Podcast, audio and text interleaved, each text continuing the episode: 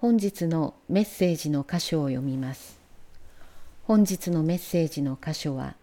マタイの福音書第27章1節から26節聖書は後ろの方新約聖書の60ページになります。マタイの福音書第27章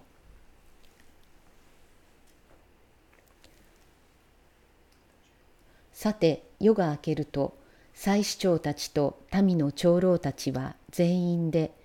イエスを死刑にするために協議した。そしてイエスを縛って連れ出し総督ピラトに引き渡した。その頃イエスを撃ったユダはイエスが死刑に定められたのを知って後悔し銀貨30枚を祭司長たちと長老たちに返して私は無実の人の血を売って罪を犯しました。しかし彼らは言った。我々の知ったことか、自分で始末することだ。そこで彼は銀貨を神殿に投げ込んで立ち去った。そして出て行って首をつった。祭司長たちは銀貨を取っていった。これは血の代価だ。代価だから神殿の金庫に入れることは許されない。そこで彼らは相談し、その金で陶器師の畑を買って異国人のための墓地にした。このためその畑は今日まで血の畑と呼ばれている。その時預言者エレミアを通して語られたことが成就した。彼らは銀貨30枚を取った。イスラエルの子らに根積もりされた人の値である。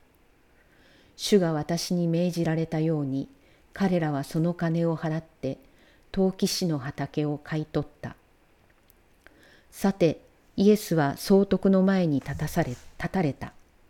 総督はイエスに尋ねた。あなたはユダヤ人の王なのか？イエスは言われた。あなたがそう言っています。しかし祭司長たちや長老たちが訴えている間は何もお答えにならなかった。その時ピラトはイエスに言った。あんなにもあなたに不利な証言をしているのが聞こえないのか。それでもイエスはどのような訴えに対しても一言もお答えにならなかった。それには総督も非常に驚いた。ところで総督は祭りのたびに群衆のため彼らが望む囚人を一人釈放することにしていた。その頃バラバイエスという名の知れた囚人が捕らえられていた。それで人々が集まった時ピラトは言った。お前たちは誰を釈放してほしいのか。バラバイエスか、それともキリストと呼ばれているイエスか。ピラトは彼らが妬みからイエスを引き渡したことを知っていたのである。ピラトが裁判の席についている時に彼の妻が彼のもとに人を使わしていった。あの正しい人と関わらないでください。あの人のことで私は今日夢で大変苦しい目に遭いましたから。しかし祭司長たちと長老たちはバラバの釈放を要求してイエスを殺すよう群衆群衆を説得した。総督は彼らに言った。お前たちは二人のうちどちらを釈放してほしいのか。彼らは言った。バラバだ。ピラトは彼らに言った。では、キリストと呼ばれているイエスを私はどのようにしようか。彼らは皆言った。十字架につけろ。ピラトは言った。あの人がどんな悪いことをしたのか。しかし彼らはますます激しく叫び続けた。十字架につけろ。ピラトは語ることが何の役にも立たず、かえって暴動になりそうなのを見て水を取り、群衆の目の前で手を洗っていった。この人の血について私には責任がない。お前たちで始末するがよい。すると民は皆答えた。その人の血は私たちや私たちの子供らの上に。そこでピラトは彼らのためにバラバを釈放し、イエスは鞭で打ってから十字架につけるために引き渡した。本日のメッセージは「真の勝者は」です。この聖書の箇所は非常に不思議な箇所です。何が不思議かというとですね一体誰が勝ったんだろうか結局ピラトは総督ピラトはユダヤ人たちの要求に屈して本当はイエスを許したいと思っていたのに許すことができず釈放することができず負けてしまった。そういうお話なんでしょうか。そこのところをですね今日は誰が勝者だったのか勝者はいたのか勝者はいなかったのか誰が勝者だったのか。ということについてご一緒に見ていきたい学びたいと思っています。皆さんミッションバラバっていう人たちがいるのをご存知でしょうか？知ってる方もいらっしゃるだろうし知らない方もいらっしゃるかもしれないですね。でそのミッションバラバっていう人たちはここでイエス様が、えー、十字架にかけられたために自分は命拾いをした、まあ、そのことを覚えてこの社会でですね罪を犯して、えー、いた、まあ、警察の世話にならなければいけないような生活をしていた人たちがこのイエス様に出会ってそして、まあ、伝道していこうということで、まあ、結成したのがミッションバラバ。というそういう、えー、人たちですね。ここで言うバラバっていうのはそういうイメージで見られることが多いですけどもちょっと違うような気もします。そういうことも含めて、えー、お話をしていきたいと共に学んでいきたいと思います。さて夜が明けると最初たちと民の長老たちは全員でイエスを死刑にするために協議した。そしてイエスを縛って連れ連れ出し、総督ピラトに引き渡した。これ前の夜のですね、このあの2回前にお話をしましたけれども、前夜の私的な秘密裁判の結果ですね、カヤパの官邸で行われた夜中の裁判、これはもう違法な裁判だと。で、そこでイエスを主イエスを死刑にするということを決めたわけですけどもそれをローマ法においてでも死刑にしてもらえる形にするための手続きを行ったということです。でここで初めてですね正式にサンヘドリンが議会が招集されたことになります。夜中の召集はもともと無効です。昼間太陽が昇っている時でなければサンヘドリンを招集することはできません。それでローマ帝国においては支配地の宗教問題を根拠に死刑を与えることはありませんでした。で民の長老たちはそのイエスが立法に反したつまり神を冒涜したということで死刑にしようとしたわけですけれどもだけどもそれではローマ法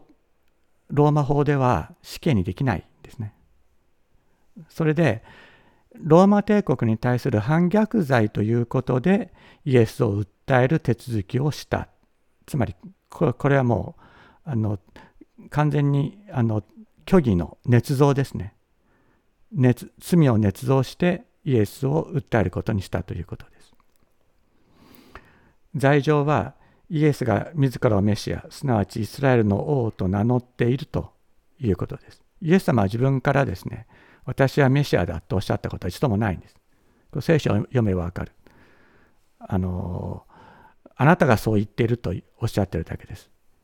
その通りであると訳してある聖書があればですね、それは誤訳です。あなたがそう言っているというのが正しい訳になります。じゃあピラトっていうのはどういう人だったのか。なんかね、ここを読むとね、罪のないイエス様を一生懸命こう罪がないんだから死刑にしちゃいけないと思って頑張ってるように見えるけど実はそうじゃないんですね。ピラトっていう人は紀元26年から36年までユダヤ地方これはサマリアとイドマヤといってあのエルサレム周辺だけでなくてもう少し北の方とを含むとあの東の方を含むわけですけれどものローマ総督であった。で任務は軍事力ローマの軍事力による秩序を維持すること。それからローマに捧げるローマに集める税金を徴収すること。それから裁判を行うことでありました。でこのピラトの統治については当時の他の歴史書などを調べても分かるんですけども非常に残虐であって腐敗が横行していたというのが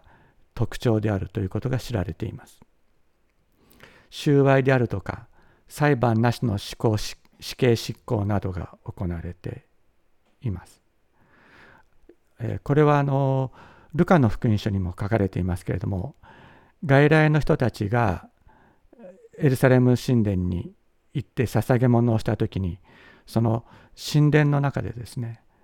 外来の人たちを殺すというようなことをしたのもこのピラトです。ルカの福音書に書かれています。裁判なしの死刑執行など平気でやってた人がこの人だった。でユダヤ人の宗教や歴史国民感情は全く無関心というか無頓着であったためにですねユダヤ人の宗教感情を逆なでするような、え、偶像崇拝行為を強行したりしていました。でそのためにユダヤ人やサマリア人の反発を受けて最終的にはサマリアの人たちの反発を食らって失脚するというそういう、えー、歩みをしたのがピラトであった。だからピラトは正義感とかね倫理観があった人じゃないんです。そんなことどうでもよかった。ローマが支配しているで自分が総督となっている地方でユダヤ人の男一人が殺されようが生かされようがそんなことどうでもいいのがピラトだったんです。だからここでピラトがイエス様が罪が犯していないということが分かったから助けようとしたというのはそれは正義感でも倫理観でも何でもないんです。ただ単にそれを政治的に利用しようとしたというだけのことでありました。つまりユダヤ人の指導者たちとピラトは常に対立関係にありましたからこのことをユダヤ人の指導者たちが訴えてきたイエスをに無罪判決を与えて釈放することによってユダヤ人の指導者たちに一泡吹かせてやろうというそういう思いがあったそれによってそれだけが彼のこの裁判のまあ、裁判を行う理由であったわけですね。そのことは知っておいたらいいと思います。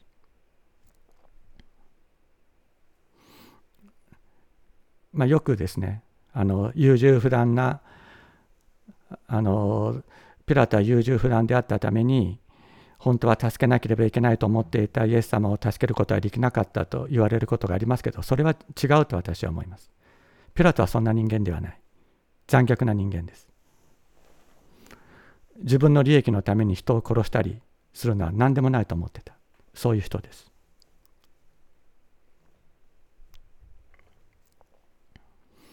でピラトはユダヤ人の指導者たちの訴えが妬みによるものであることを知っていたとそれが分かっています。そしてつまりイエスは反ローマ活動をしていない。ユダヤ人の指導者たちはイエス様が反ローマ活動反逆罪を犯している。反逆をしようとしている。反逆をしている。反逆運動をしている。ということで訴えた。したけれどもピラトはそのその土地を統治していますからイエスが反ローマ活動をしていないことは知っているんですね。それはあのそそこを統治していますから知っているんです。だからユダヤ人の指導者たちが単なる妬みでイエスを訴えているということは分かっていました。でそれでそれを逆手にとってユダヤ人指導者たちをやるやり込めようとした。だからイエスを釈放する方法を探ったわけです。したがってそのためにはですねイエスからの証言を求めたわけです。ユダヤ人の指導者たちがいかにイエスが反ローマ活動をしているかということをもうどん、まあ、いろいろと訴えられるけども、まあ、全部嘘ですね。でそれに対してイエス様がそれは嘘であるということをピラトは期待したわけです。自分が反ローマ活動をしたことはないという言葉をイエス様から期待していました。だけどイエス様は黙ってるんですね。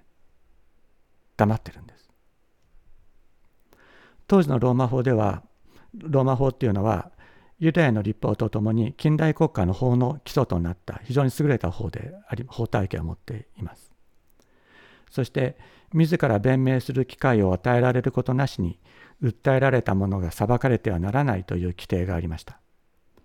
訴えられたものには3度弁明する機会が与えられた。つまり訴えられたものの人権が守られていたわけです。だからピラトとしてはこの虚偽の訴えによってイエスに対する虚偽の訴えがなされているということをピラトは知っていたのでイエスが当然それに反論すると思っていたんですね。反論する機会が与えられたし反論するのはイエス様に与えられている権利であると、まあ、そのようにピラトは考えていた。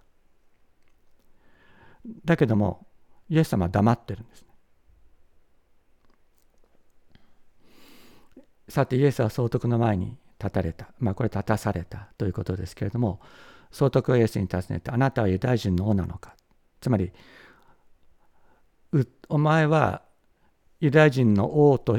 名乗っているというふうに訴えられているけれどもそれは本当かというふうにこう尋ねるわけです。お前はユダヤ人の王なのか？と聞いた。するとイエス様は答えられます。あなたがそう言ってるんです。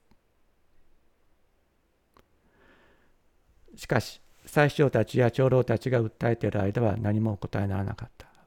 これまでも何度もお話していますけども真のメシアは自分がメシアだとは言わない。人がメシアであるあなたはメシアであると告白する言葉。それによってメシアであるということが明らかにされていく。だからイエス様はここでもあなたがそう言っているとお答えになる。しかし最初たちや長老たちが、えー、訴えている間は何もお答えにならなかった。その時ピラトはイエスに言った。あんなにもあなたに不利な証言をしているのが聞こえないのか。それでもイエスはどのような訴えに対しても一言もお答えにならなかった。それは、それには総督も非常に驚いた。イエス様は沈黙を守られる。一言もお答えにならない。これは死刑自分を死刑にしあるいは赦免を与えるローマの権威を全否定しているということであります。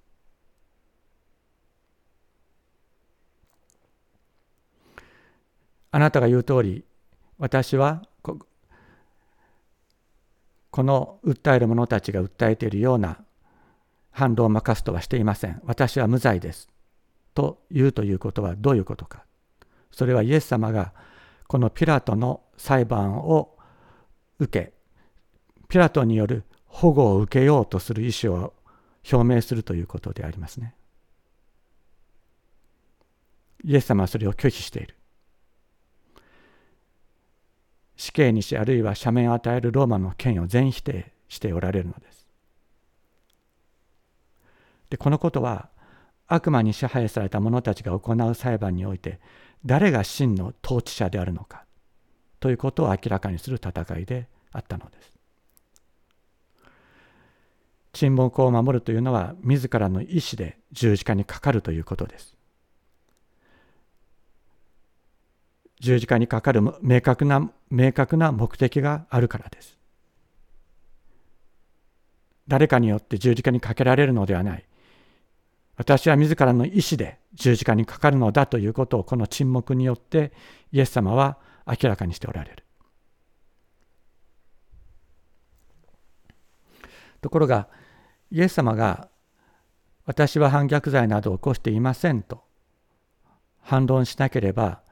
ピラトとしてはイエス様に無罪判決を下すことができない。まあ、だからピラトは困ってですねじゃあまあ一旦あのユダヤ人の指導者たちが訴えているように反逆罪ということで有罪にした上でこの水越の祭りに行う恩赦によって赦免を与え、まあ、放免するという方策を取ることにしたわけですね。そして水越の祭りの時に一人の人に恩赦を与える慣習を用いました。つまりイエス様の無罪を知ってそれを政治的に利用し利用しようとしたけれどもそれができない。それで仕方がないからじゃあ恩赦を与えることによってユダヤ人の指導者たちに一泡吹かせようというふうに思った。だけどイエス様が反論しないもんだからピラトは自分が思ったようにユダヤ人の指導者たちをやり込めることができないんですね。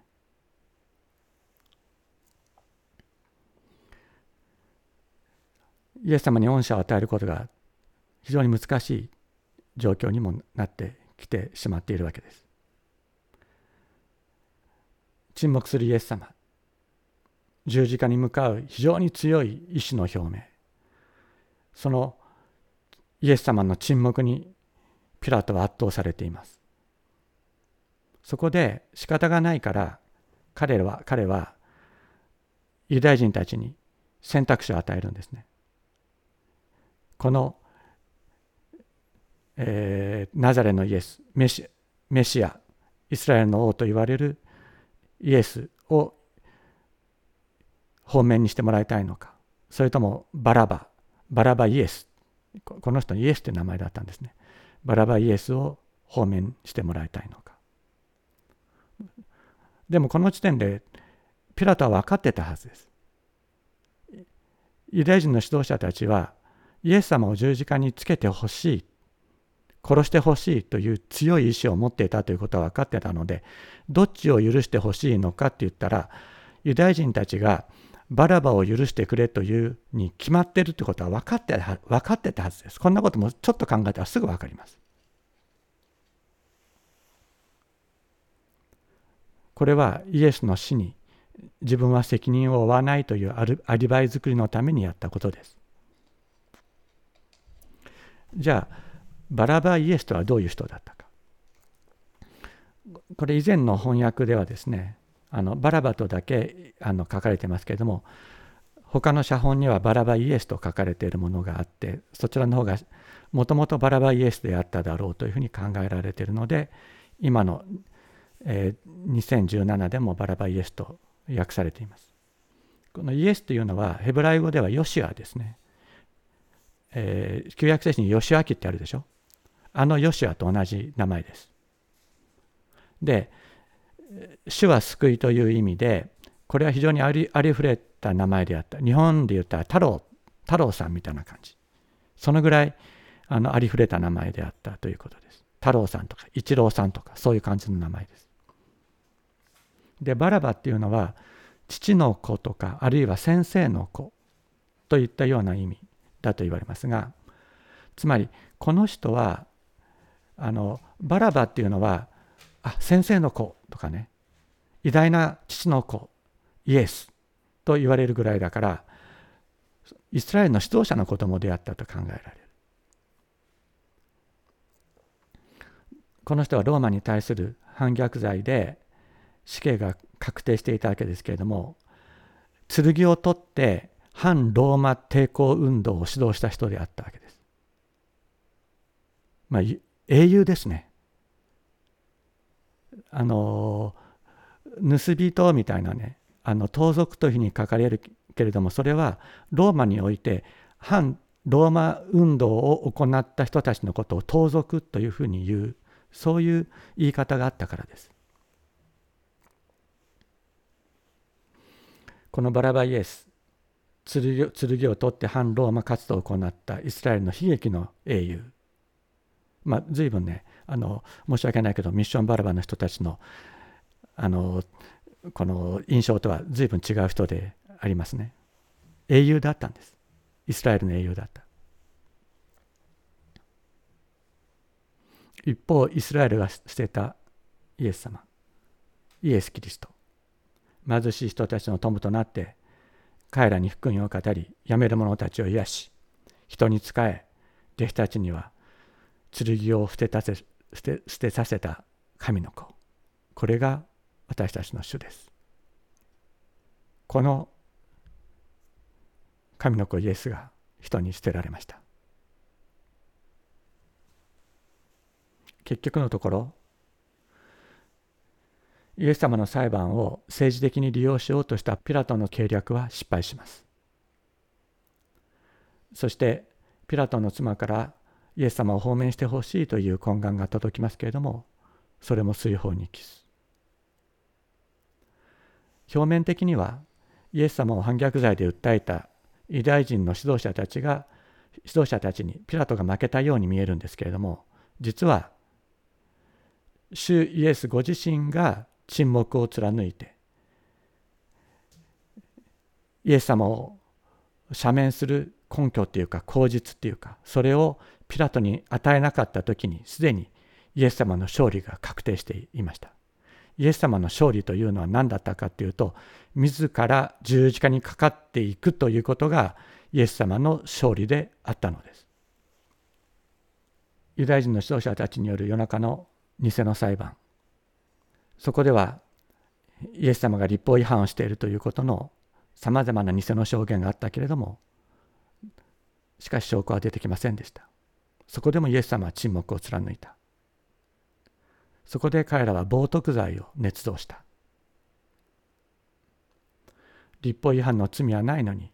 死刑に定める定める。これがやったのがユダヤ人の指導者たちであった。ピラトの裁判では反ローマの反逆罪で訴追されました。それに対して偽の証言が次々に出てくるけれどもそこでもイエス様は沈黙を貫いた。それによって十字架が決定したのです。イエス様の沈黙による戦い。それは自分の義を主張させようとする悪魔との戦いでありました。イエス様がもしここでいえ私は自分自分が反ローマ運動を主導したことはありません。私は無罪ですと言ったらどうなったか。イエス様はローマの軍門に下ったということになるんです。ローマの権威によって自分は守られたいという思いを表したということになる。イエス様はそれを断固として否定なさいました。そして自分の義を主張させようとする悪魔との戦いがそこにあった。私は正しい。私は何も悪いことをしていないと。悪魔は言わせよう言わせようとする。しかしイエス様は沈黙によって悪魔に勝利なさいました。悪魔に勝利した義なる方の血。この義なる方がご自分の血による贖い。罪の贖いを成し遂げてくださった。イエス様の血が私たちに注がれたのです。イエス様は必ず復活するということを見据えておられた。復活によって誰が真の王であるのかそれが明らかになる。明らかにされる。悪魔と悪魔に支配された世の権力者たちは死によって主の恐怖によって神の民を支配しようとする。しかし主イエスは復活によって死による支配を打ち砕いてくださいました。イエス様はそこまで見据えてこの裁判の席で沈黙を貫き沈黙による勝利を得てくださったのです。勝利して勝利してくださいました。このイエス様の沈黙は怖くて黙ってたんではない。怖くて口を開くことができなかったのではない。沈黙によって悪魔を打ち倒してくださったのであります。イエス様こそ真の王私たちの王ハレリアお祈りしましょう。今日の聖書の言葉しばらくそれぞれ心に思い思い巡らせそれぞれが祈る時を持ってください。